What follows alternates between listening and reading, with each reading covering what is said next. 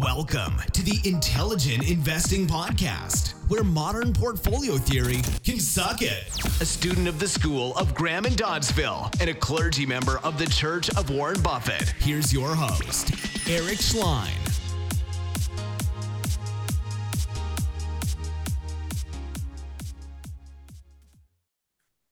Hi, this is Eric Schleien. You are listening to the Intelligent Investing Podcast, and today we have on a very special guest, my good friend Robbie Kramer, who I've known for many years. Uh, he is a dating coach, the founder, CEO of Inner Confidence, and I wanted to bring him on. Buffett, both Warren Buffett and Charlie Munger are always talking about the importance of relationships uh, Warren Buffett, in particular, is always saying how the person you marry is going to be one of the most important decisions you ever make in your life. Warren Buffett happens to know a thing or two about finance and investing. So if Buffett says something, it's probably worth listening to. And we've all seen people who have uh, married, say, the wrong person and how it can screw up somebody's life, or dating the wrong person, or even associating with the wrong person and the harm that can do to someone, or the way it can benefit someone tremendously. So I wanted to actually quantify some of that because I think everyone knows, right? It's good to marry the right person. It's good to marry someone who's going to benefit your life. There's a lot of those platitudes that go around, but not everyone knows inherently how to put that into practice or they're blindsided in certain ways. Without further ado, Robbie, welcome to the show and would love to help quantify some of this on the show today. Thanks, Eric. Yeah, great to be here. And it's a topic I am very excited to speak about considering I recently got married, but I'm 40. So I waited a long time to do so because I really wanted to make sure I was investing in the right woman. And I had many opportunities prior to that to get married, but it just didn't quite feel right. And looking back, I'm really glad that I I listened to my gut and didn't pull the trigger because like most of my friends and many of my clients who have come to work with me after their divorces, they've explained to me, and I've seen firsthand just the damage that does to your financial house and all the repercussions, not just financially but emotionally, that that go along with that. And so, yeah. you know, I'd imagine you've probably have seen other mistakes other men and or women have made just because of your line of work and working with some pretty affluent clients. Always that a stereotypical person in society. They've made many millions of dollars, very successful in their career, but somehow they seem to be very stunted in their romantic relationships. I can tell you in the investment world, without mentioning any names, you can see that quite a bit. So I would imagine you've probably seen that in your personal life with maybe former clients that you worked with in, in, in ways you've helped them. Yeah. And especially since the clients I tend to attract are guys who have done very well in their career, which has, of course, led to doing a great job with their wealth and their finance. And these are guys who are good with women, but they want to be great. They're great in their career. And I tend to work with executives, guys in finance, lawyers, doctors, these types of guys who've really done well.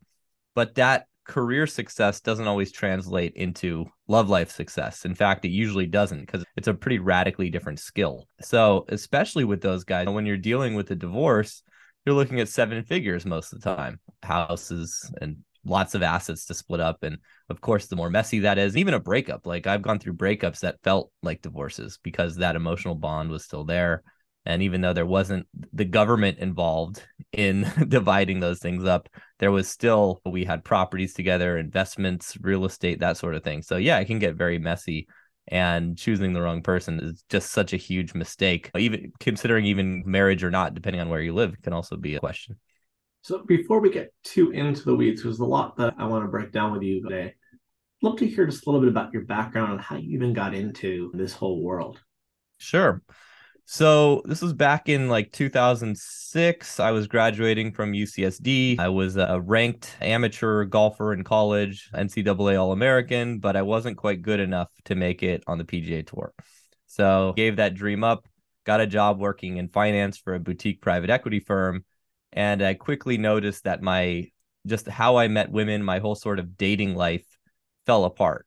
Prior to that, I met girls through my classes and through friends and that sort of thing. I didn't really think about it. But once I got into the nine to five world, I was like, crap, how do you meet women? How do you? I had never really been on a date. I didn't know how to navigate those things at all because it was always, like I said, just through my social circle.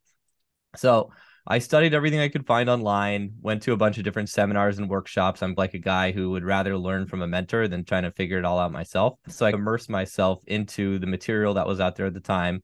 A lot of it was really canned stuff. There was a lot of guys touting themselves as pickup artists, and I didn't really resonate with that message.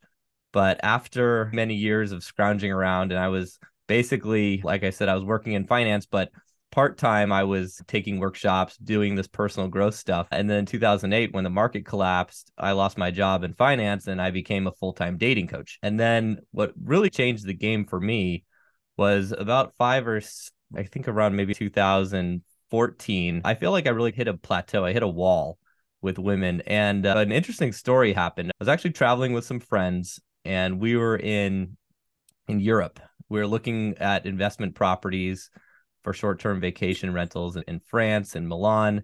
And one of my friends was a club promoter and he knew all these girls out in Europe. So he'd invited these girls along on the trip. So we were basically going from city to city looking at properties and partying with these girls. And all the other guys hooked up on the trip and I was basically stuck cuddling with one girl for about 2 weeks straight. And we'd spend every night together. She'd sleep in my bed, but anytime I tried to make a move, she wouldn't friend zone me, but she wouldn't reciprocate that intimacy either. She wouldn't kiss me, nothing. And this girl, in my mind, she was like perfect, everything I wanted in a girl. So fast forward a few months later, I, we fly, I fly back to LA, and I asked her if she wanted to come to LA. She wanted to be an actress anyway, so she came to LA for the plan was to come for a few months, and I figured, all right, now things will definitely escalate, and we can become boyfriend girlfriend, and everything's going to be great shows up, same sort of stuff, cuddling.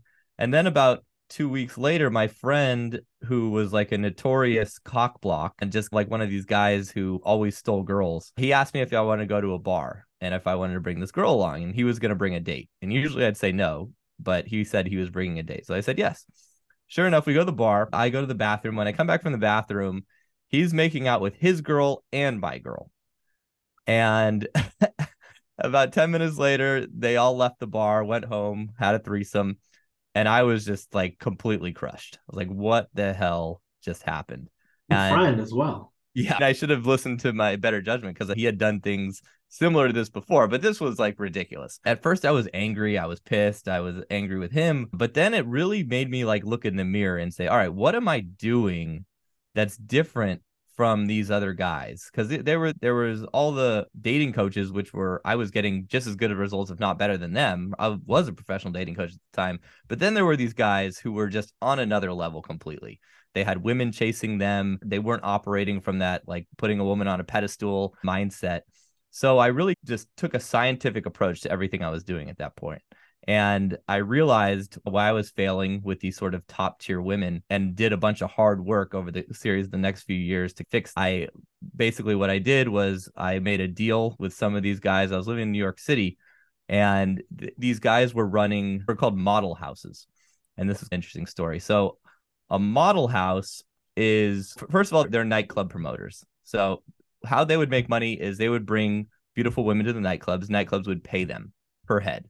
But their problem was wrangling the girls and actually getting them to the nightclubs. And they figured that they could solve that by putting the girls into a house and they called it a model house. The girls could live for free in exchange for they would have to go out to the clubs three to four nights per week. And I had some property in New York that I was using for an Airbnb, and we made a deal with them to swap out. We gave them one of our Airbnb properties. They paid us rent, but they turned it into a model house. And they also allowed me and my business partner to come and party with them at the nightclubs for free whenever they went out. So I started going out with these model houses and going to these nightclubs, doing the bottle service thing like three to four nights per week. And I learned so much because what I was doing was not working at all with these models. It was it was pretty night and day. It's like everything I had learned on my journey of becoming better with women had to be thrown out the window. But then when I realized that the that my new way of operating and it kind of went full circle. I went back to this social circle type of way to meet women because prior to that I was hunting, you could say. I was meeting women during the day, approaching them on the street, using online dating, going out to bars and clubs. But once I switched to this social circle style where you know people beforehand, you meet them through your warm market, and then that can later turn into something romantic. that really spun the game on its head for me. And so after doing that's really when my results took off and I started experiencing all the things I wanted to in my bachelor life. I checked everything off that sort of bachelor bucket list. And then a few years later, I met my now wife and uh, left that stuff behind. Very interesting. What do you see going back to the clients that you work with and working with people who, you know, successful in their careers? What are some of the sort of common mistakes men making going down the wrong rabbit holes, the wrong paths, wasting time and energy on things that are not actually ever going to produce the results that they want? So I like to look at the entire dating process like a sales and marketing funnel. Okay. And I think that's helpful for guys to just get a better idea of what's going on. So you've got really three ways to meet women, four ways, but those ways are one is online dating, two is approaching women in a non-social environment. That would be like going up to them in a coffee shop or at a dry cleaner. The third would be a social environment like a nightclub or a bar festival. And the fourth is through your social circle. But I say three slash four because if you don't have a social circle, you need to meet women in those other methods to build a social circle. So, optimal way, like I've been saying, is through your social circle. That's always going to be the best way because you have pre selection, you have built in status, and nothing matters more to a woman than status. Power is, you know, within what I call status. So, if you're a guy who's single looking to succeed with date the highest quality women, if you can improve your status, nothing will give you a better result. But that's a long term strategy, right? That's not like something you could really change overnight. You got to build that. So in the short run, most guys are really making mistakes because they're focusing way too much on online dating. And online dating is really rigged against us as men because the ratio of men to women on those sites is horrible.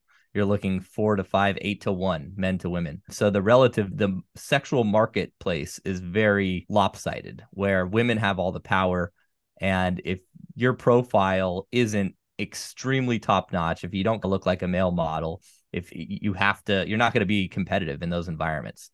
So my advice to guys is do whatever they can to boost that profile. I'm totally against any sort of lying when it comes to real life stuff, but in online dating, which includes Instagram, everyone's essentially lying. Everyone's using FaceApp, use Photoshop on their photos, lying about their height, lying about their age, women, men across the board. So, really, to be competitive in that environment, you have to lean into some of those things.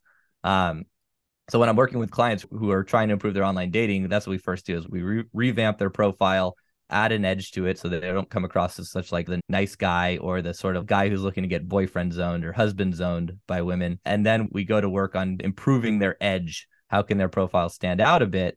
And then we also work on those two other sort of dating so funnels. Hold on, that... hold on. Just so I want to be actionable here. So for people listening who are active with online dating, maybe getting some success, but maybe not as much as they want, what would you say are three things right now they could do that are usually on the low hanging fruit side that they could instantly test their, their dating profile?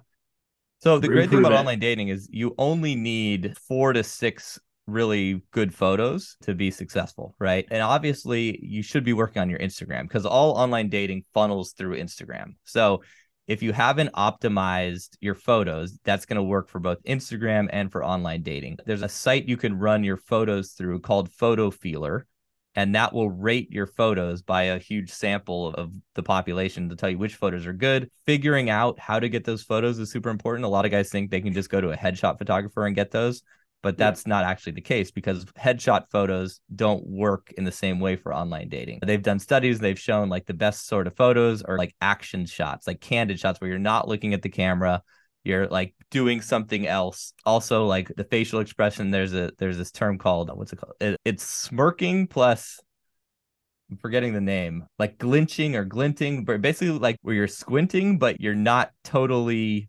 squinching sorry squinching is the word if you if you just youtube the squinch you'll see that sort of look that you want to do with your eyes when you're taking those online dating photos that make you look a little bit more attractive so i'm here but photos huge. Yeah. got its piece is like having your profile have some sort of edge to it.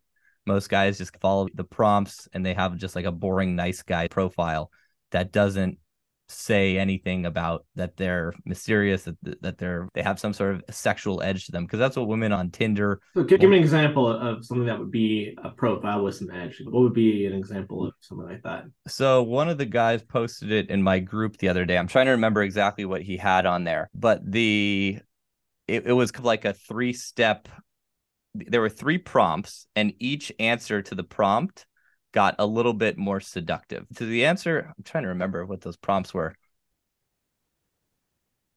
Let me pull let me send you the screenshot and we can insert in the episode okay, after. That yeah. sounds good. Okay, great. Yeah. So we'll put that in. All right, guys. So um just intersecting the podcast for a second. Um, Robbie Kramer had had a little brain fart there. So putting this in, there was three written prompts, and if you're watching the YouTube video, you can actually see these. If you are just listening on audio, um, I'm happy to tell you what they are, and they're also in the show notes. So the three written prompts are: the first one is the hallmark of a good relationship is, and then he fills out communication and great sex.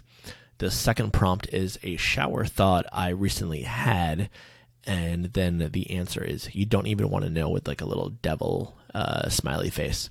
And then the third one is you should leave a comment if and then the answer to that is you want a psychological analysis based on your profile. So go to youtube if you want to see that video. Go to the show notes if you want to see that screenshot. Um, and without further ado we will go back to the episode. And then what's what would be a third thing that people could do so photos make their the actual profile a little bit edgier, and I guess you could say avoiding the generic nice guy I'm trying to appease you kind, right. of deal. And what would be a third thing that people could do? The how they're actually so they're successfully like getting matches, right? Then the next step is to is to actually get dates. So most guys make the mistake when it comes to messaging is they try to think of something clever and unique about every woman that they're talking to and that just leads to a huge time suck, horrible return on investment, return on time, and just a lack of results. So I found that using a role play style approach where you're sending the same messages to every girl and forcing yeah. them into a role play is super effective. One we use is called the Tinder marriage role play. So the opening line is so does this mean we're exclusive dot and that's assuming you know you both swiped right, right. Uh, you're joking around the fact that now you're an exclusive couple and then she'll respond like yeah and i'll say yeah i just i got changed my profile my i changed my facebook profile i got 37 likes my mom's super excited to meet you and she'll respond back haha lol I'll be like, what, what do you think for the wedding? Summer, local? What do you think? so then she'll respond to that, to which I'll send like a ring emoji. So we have this whole role play. You can just cut and paste. And yeah. even if women have seen that, because you know some have it's still effective more effective than the other things that guys are doing to, to come up with like witty on the spot stuff that just doesn't work. And, and we have other you... templates for that too. So yeah. there's three that we use that that we find get really high rates and that kind of leads to and from there like the important thing is to get the women on a date as fast as possible just because you'll get lost in the shuffle. how do you draw the line between because because what comes to my head right now is some like nerdy, socially awkward guy that's starting to use templates because he's thinking like an engineer, but that's not really his personality. And now he's on a date and he's not like that at all. How do you deal with that to, to match that person's humor, personality? I remember when I was doing online dating, something that I would say as a message, just because that fit me which what you're saying by the way would also fit me because I, I like dumb shit like that but right. sometimes i would just respond yes that's my, my, my first message yeah. would be yes, and they'd be like, "What does that mean? I don't know. What do you think it means?" Because I like to fuck around, but that was me. Like I like to yeah. fuck around. Not every guy likes to a, fuck. around. a similar thing that we have to that is the first message is just the yummy emoji. If you type yum, it'll okay. come with that that like yeah, emoji yeah, yeah, that looks like that, right? With the tongue out. Yeah, yeah. And then she'll respond something. If she responds to that, there's obviously some interest. And then you say, I noticed something about your profile right? And you yeah. wait for the response. She'll say, "What is it?" And yeah. then you say, "You actually have some of your some of your qualities are my weaknesses, or so there's some a few things in your profile that are my weaknesses." And then the response, she'll say, "What are they?" And the response is like potential nice booty, some other like things that are sexualizing a bit, so you're yeah. not falling into that nice guy frame. And then she'll respond to that, and then basically say, "How about we split a bottle of wine at my place or meet at a bar, that sort of thing. So you're moving thing moving things quickly. And this also ties in when I send you the that screenshot with the three prompts. Yeah. You'll be able to tell like why that works. So that's Okay. another strategy. And to answer your question, I try not to work with those sort of guys. I work with guys who don't sort like some someone who's really socially not calibrated isn't going to be a good client for me because my material is a little bit too advanced for them. Right. Yeah. So for someone who comes to you, right, and they're really Mhm. socially awkward, maybe even like borderline on the spectrum, what, whatever it is, what resources do you recommend for them to even just get more socially calibrated so they could work with you or just go on their own and be more successful? So I feel like there's some other coaches that are more specific for those base level sort of social skills. For a guy like that, he really needs a lot of repetition. He needs to go on a lot of dates. He needs to work with someone who can tell him what he's doing wrong. Okay. So like someone who's willing to like go out with him in the field. And I've done this of course for clients in the past. Sure. I've had some very successful poker players that have definitely been on the spectrum. So what we'll do is we'll I'll The reason I say that in the investment world, there's a lot Mm. of people you will meet, very good investors, but they're Yeah. so socially inept, they might need something like that. And, they, Totally. and they're probably some of them are listening right now. Yeah. So for those guys, you really have to figure out the mistakes that you're making because you, you're unaware of those things, and those mistakes are consistently blocking you and blocking your success. And the best way to do that is you have to learn, you have to find out why you suck because most people in your life won't communicate that to you. It's not their Yeah. job, right? They're going to be polite. So the best way to do that is by showing what you're doing. So sending a bunch of screen screenshots of your conversations so you can see like all right you're making these consistent texting mistakes. Recording your dates audio recording your dates. If you have an apple watch it's really easy. She won't know you're doing it. And then uploading those into like i have my clients upload those conversations their approaches their dates into my discord server and we'll break those down or get like live coaching you're with a dating coach he mics you up and then and films you undercover where you're actually out at a bar or talking to people and then you can go through it and really pick apart those mistakes that you're making. And the, the good thing about that is oftentimes it's usually like the same few mistakes that are leading to lodging everything. Um, and if you can just fix that, if you can fix some of those conversational things that you're doing wrong, then you can very quickly improve. So it's for guys that are feeling like, oh my God, that, that seems like a lot of work. It's actually not that hard. Yeah. Uh, you can see pretty transformational results within two or three months. And what do you say to people who are because I've seen this and I don't actually I get stumped. You see these guys who are actually pretty social, have a you talked earlier about influence and power status. Some of these guys worth a hundred million dollars, running big funds, very wealthy, social, but either they're still single or they have a wife who they're pretty much like in an emotionally abusive relationship. Like they're just not happy if they're very honest with themselves, they're not happy with their romantic life.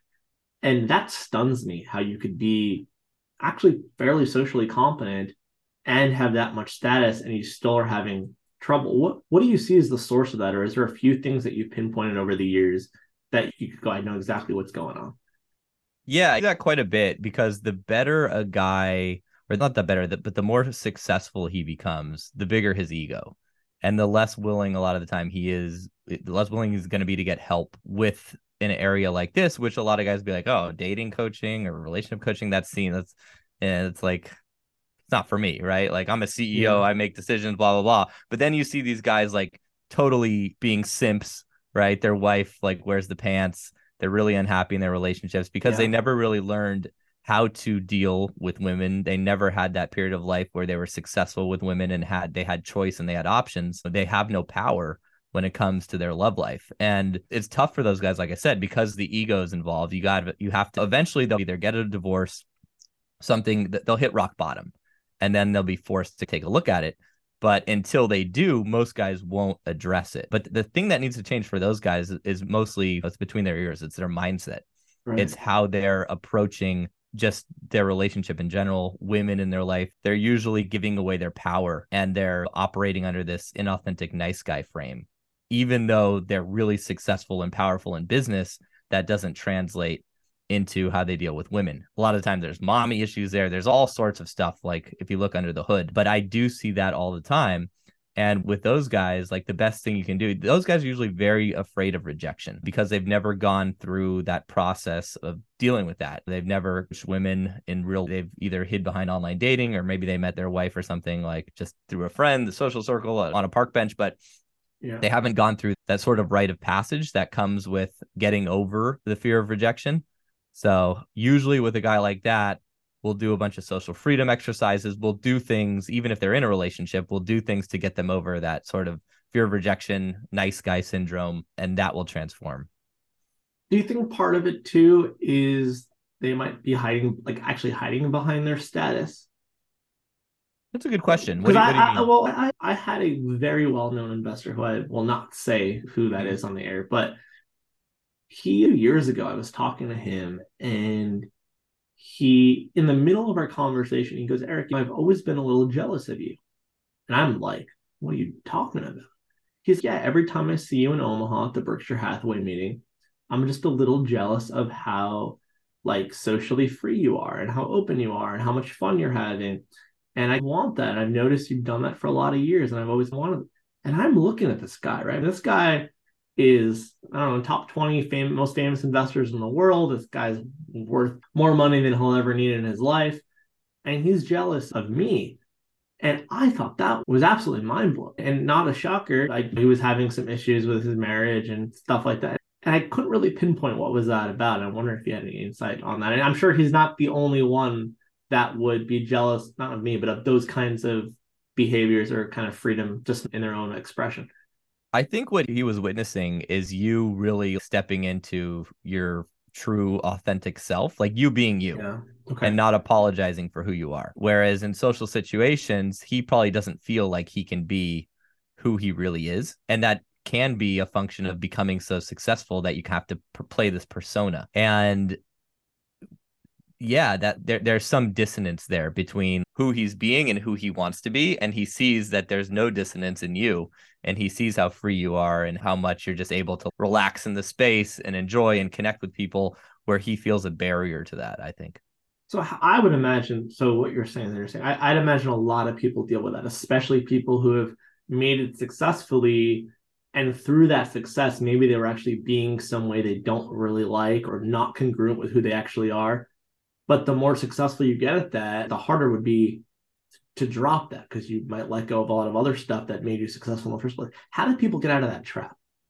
Yeah, it's interesting. Like in celebrities, you'll hear this a lot. Like Michael Jackson had a persona, Beyonce has a persona she's even named. She calls herself fierce when she's on stage. And she's this larger than life, fierce woman who's very powerful and she embodies that character. And that's what we think of when we think of Beyonce.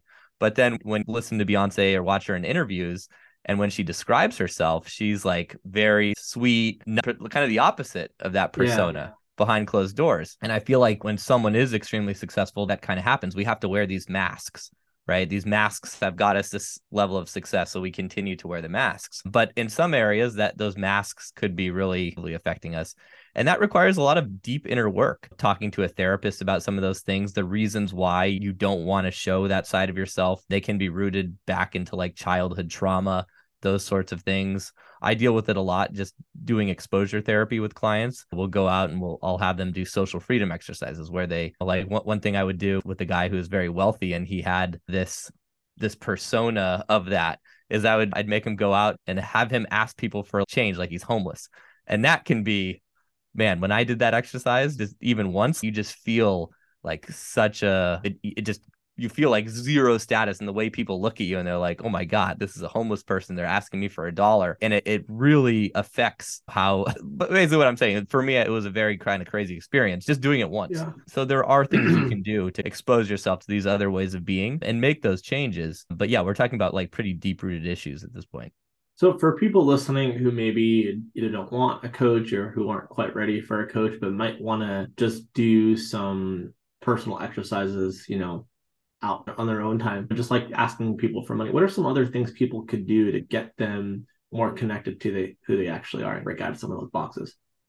Yeah, so I have a series of I call them social freedom exercises. Mm-hmm. They're like 25 or 28 exercises and they increase in difficulty as you kind of go up the ladder. I can send you that the PDF, you can put it in the show notes. That's something that people can okay. just kind of try. My one great exercise to do is to just they've even done studies on this where talking to strangers is believe it or not extremely therapeutic and good for us. And we all live in this stranger danger society. Oh, we don't want to talk to strangers, but when you go out, like if you go out and you talk to you try to talk to 20 people in an hour, doesn't matter. Say hi, ask for the time, ask for directions. Yeah.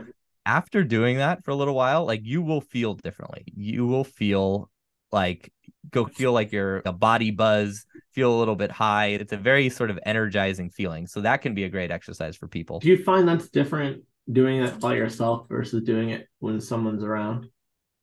It's definitely harder to do it alone. I was gonna like, I was gonna say because I, I find if I'm with a friend, it's I'm almost pulled to do that. It's like a very fun thing for me. Where I remember just be, just before I left Philadelphia for a few weeks, I was just doing that. I don't even know why. I was just more to because I knew I was leaving in a few weeks, and it was just something to do. And I found like I'd be at the park, and there'd be someone. Oh, that person looks interesting to talk to. I'll go talk to them. And I found myself for the first time feeling like a resistance to that. I was like, that doesn't even seem like me. But I realized I've never done this on my own before. And I actually, it, it really took something for me to walk up to random people at a park and right. gotten some lots of interesting conversations, even a couple dinners. but yeah, like it was wild how much harder that was on my own. It's very difficult on your own because you don't have that sort of a partner in crime pushing you. When you have someone with you, you can do really ridiculous stuff. One thing yeah, you can do is you could walk up to a Starbucks just put your head on the window and stare in until and people are just going to be like looking at you like you're going to feel all this tension right yeah, you're going to yeah. and that's just like that social awkwardness and if you can push through that you're going to feel this huge sense of freedom because you stop giving a damn about what people think of you yeah. Uh, and that's extremely liberating you know when you care too much that's when we get in trouble another great thing you can do is you can just lie down on the sidewalk and play dead in a crowded place and see how long you can stay there. People are going to come over. Man. You okay? But it's extremely liberating when you, you push, do it. That you doesn't... thought I pushed the limit. You really pushed. I'm feeling uncomfortable just thinking about some of that. oh man, it's great. That's great. That's great. And then the I think for men listening who want to improve their dating life, especially if they're single, yeah, um, there's a quick little elevator pitch approach that I actually think is highly effective for getting dates and it accomplishes the same sort of social freedom. I can give you that elevator pitch if you want. I think yeah, that... please. I'd love to hear it. So I ripped some of this off from Tim Ferriss. He had a slight variation of this. So I wanted to give him credit there. But basically, what you do is you see a beautiful woman, you walk right up to her and you say, Hey, I saw you. I had to risk embarrassing the hell out of myself to come over here and meet you. You look like you're in a rush. I'm actually late for a meeting. How about this? Give me your number. If you don't like me, give me a fake one. And you hand her your phone. And that's great. Believe, believe it or not, you might walk away with like numbers like three out of four, three or four out of 10 times in my experience. If you're a well dressed guy, if you have good body language, if you don't smell bad, you're yeah. not foaming at the mouth with nervousness. Obviously, the more you practice this and the less nervous you get, the better you're going to do. But just that as a social freedom exercise is fantastic. And it also can get you dates. That's great. That's really good. else that you think are just very practical, useful things that a guy or a gal could do to, I think most of this conversation is probably more tailored towards men mm-hmm. one. I'm sure we could do a whole other episode tailored just toward towards women because I, I, think in probably from your experience, there's different. There might be some similar similarities, but also a lot of differences that men and women deal with when it comes to dating, like different problem sets, you could say. So I guess just to, more since we've been focused on more men today, for men listening, what's is there any general, very practical advice for the average guy listening who you know successful with their investing successful in their career but still not fully where they want to be with their dating life. What's the your last thing, yeah. re- really looking at how you can have better social media presence if you're a single guy that's going to radically improve because now like your instagram is so important and i see a lot of successful guys are like eh, i don't need to do instagram that's for kids it's like whatever. I mean, everyone has an Instagram at this point, but there is some sort of resistance to some really successful guys to get on Instagram. And Instagram's so important because every woman you meet is going to look to see if you have an Instagram. And if your Instagram is great, you're building status without doing anything. And it's such a huge advantage. So if you're not if your Instagram profile isn't optimized, if you don't have a Instagram's like an, a, a magazine of your life, right? Yeah. And I used to have some resistance to like posting photos of myself. I thought it was narcissistic or whatever, but that that's really changed and I've just embraced the fact that like yeah, if someone wants to go to my Instagram, they want to learn about me. So I'm going to show them who I am. I'm going to show that I'm a dynamic guy, that I do cool stuff, that I have interesting people in my life, that I'm able to take to put an outfit together and to take good photos. Another thing is like improving your style and fashion, right? That's something you can do overnight working with the right people and that can be a radical improvement for guys who are for guys who are balding that's a big game changer. Shave your head get a hair transplant if you want to keep your hair. You can do it for very cheap over in over in turkey got one. And i was i looked okay bald but i liked having hair. So doing things that can really improve your first impression your appearance looks only matter to the extent that you think they matter. So if i've seen guys who are fat and balding and do well because they have such high confidence Yeah. but might as well optimize all that stuff. So look to first optimize your first impression and then look to improve your actual your social skills, your interpersonal skills. That's where hiring a coach and actually getting feedback is pretty important and vital because it's very difficult to do those things on your own, I would say. And if people want to reach out to you with questions or wanted to hire you or just ask you for general advice, what would be the best way to reach out to you? Uh, hit me up on Instagram. I love to connect with people personally. If you listen to this, liked it, just want to say hi. My Instagram will be in the show notes. It's just Robbie underscore Kramer, K R A M E R. Or check out my site, innerconfidence.com. And there's a bunch of free resources on there and a way to get in contact with me as well if you're interested in coaching. Cool. All right, Robbie, it's been an absolute pleasure having you on. And Likewise, you man. Yeah, yeah. And oh, last thing too, I forgot my podcast that you were actually a guest on Yes. as well. So if you want more stuff, you can check out that. It's called the Leverage Podcast. And Leverage check Pod- check out the air, the episode I did with you, Eric. That's that was fun. All right, all right. Well, we'll put all that in the show notes. Awesome.